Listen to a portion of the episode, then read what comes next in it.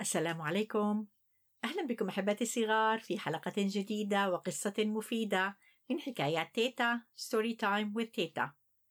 أنا تيتا أمل وقصة اليوم سوف تكون رقم أربعين وهي القصة الأخيرة في الموسم الأول. وسوف آخذ العطلة الصيفية لأجمع لكم كثير من القصص المفيدة والمسلية.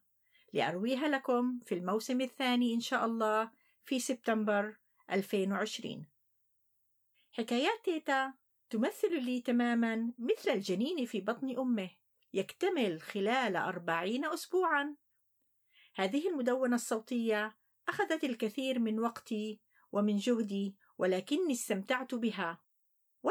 أتصور أنني سوف أصل إلى الحلقة رقم أربعين. ولكن بفضل الله سبحانه وتعالى ثم بفضل مستمعي الكرام في جميع أنحاء العالم الذين ساندوني وشجعوني والذين تواصلوا معي فالشكر الجزيل لكم جميعا. وأيضا الشكر الجزيل لكل من استمع إلى حكاياتي قبل النوم وعند تناول الطعام وفي الطريق إلى المدرسة. كبارا وصغارا. خلال العطلة الصيفية سوف أنشر مسابقة لاصدقائي الصغار وهي عبارة عن أسئلة عن القصص التي رويتها في المدونة. وسوف تكون هناك جوائز قيمة سوف نعلن عنها لاحقا إن شاء الله. فابقوا على تواصل معي على حساب الإنستغرام. ولا تنسوا أن تزوروا موقعنا storytimewithteta.com لتستمعوا إلى القصص السابقة. والآن العودة إلى قصة الحلقة. قصة اليوم بعنوان نور المغرور من تأليف رؤيا عواض الحاج ومن رسومات ندى مصطفى. هل أنتم مستعدون؟ نعم تيتا أمل نحن مستعدون. هيا إلى القصة.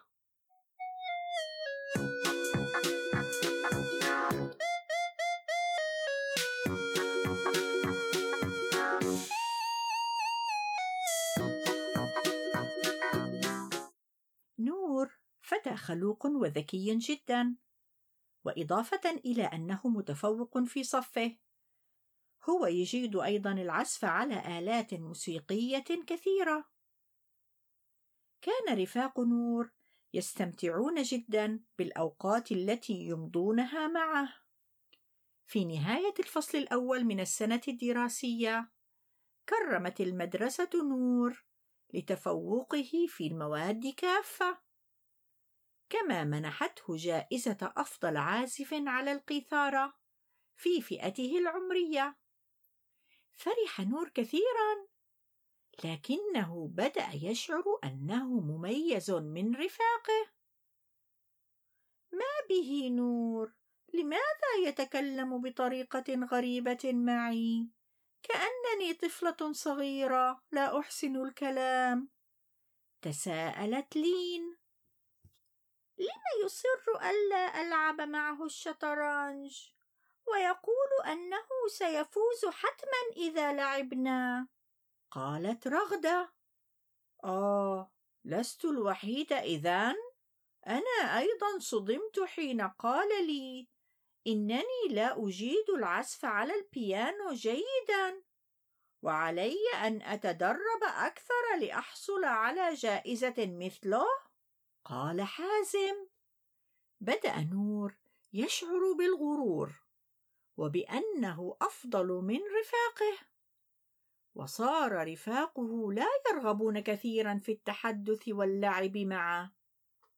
ذات يوم أراد نور إخبار رفاقه أنه سيسافر ليعزف على القيثاره في باريس أمام عدد كبير من الناس. وكان متحمسا جدا.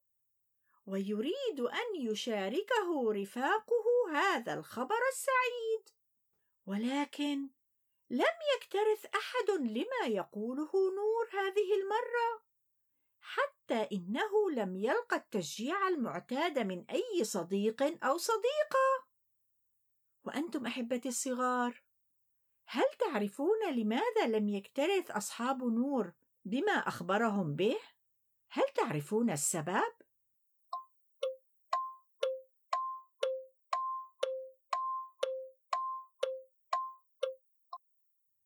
نعم أحسنتم تفكير جيد والآن لنكمل القصة شعر نور كأنه غير مرحب به بين أصحابه شعر بالحزن والوحدة للمرة الأولى.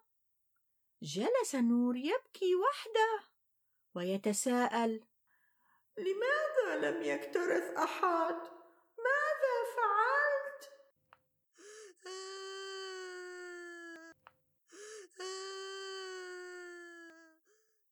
رغدة كانت الوحيدة من بين الرفاق.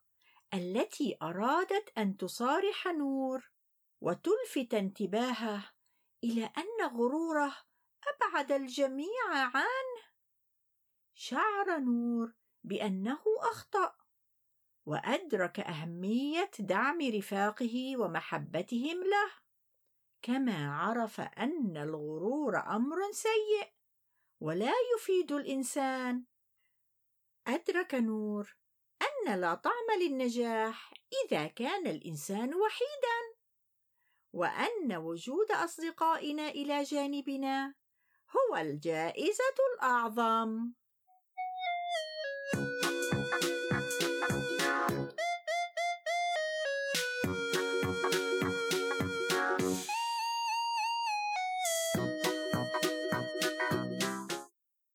كانت هذه القصة من منشورات دار أصالة للنشر. هل أعجبتكم هذه القصة أحبتي الصغار؟ إنها قصة جميلة يا تيتا أمل. إن ثقة نور القوية بنفسه وبسبب نجاحاته جعلت منه ولدا مغرورا لا يبالي بمشاعر أصدقائه. ولكنه اكتشف أخيرا أن وجود أصدقائه حوله هو الجائزة الكبرى. فهم الذين يدعمونه ويشجعونه ويفرحون لنجاحاته. قبل أن أنهي هذه الحلقة أحبتي الصغار أود أن أذكركم بأن تزوروا منصة النقش الإلكترونية. اكتبوا ملاحظاتكم ومراجعاتكم للقصص التي تحبون قراءتها دائما. وهناك أيضا قناة اليوتيوب حكايات تيتا. سوف يكون هناك حلقة جديدة كل يوم اثنين. أتمنى لكم إجازة صيفية سعيدة مليئة بالأنشطة الجميلة والقراءة الممتعة. وإلى أن نلتقي أحبتي الصغار في حلقة جديدة وقصة مفيدة في سبتمبر 2020 أنا تيتا أمل أقول لكم في رعاية الله.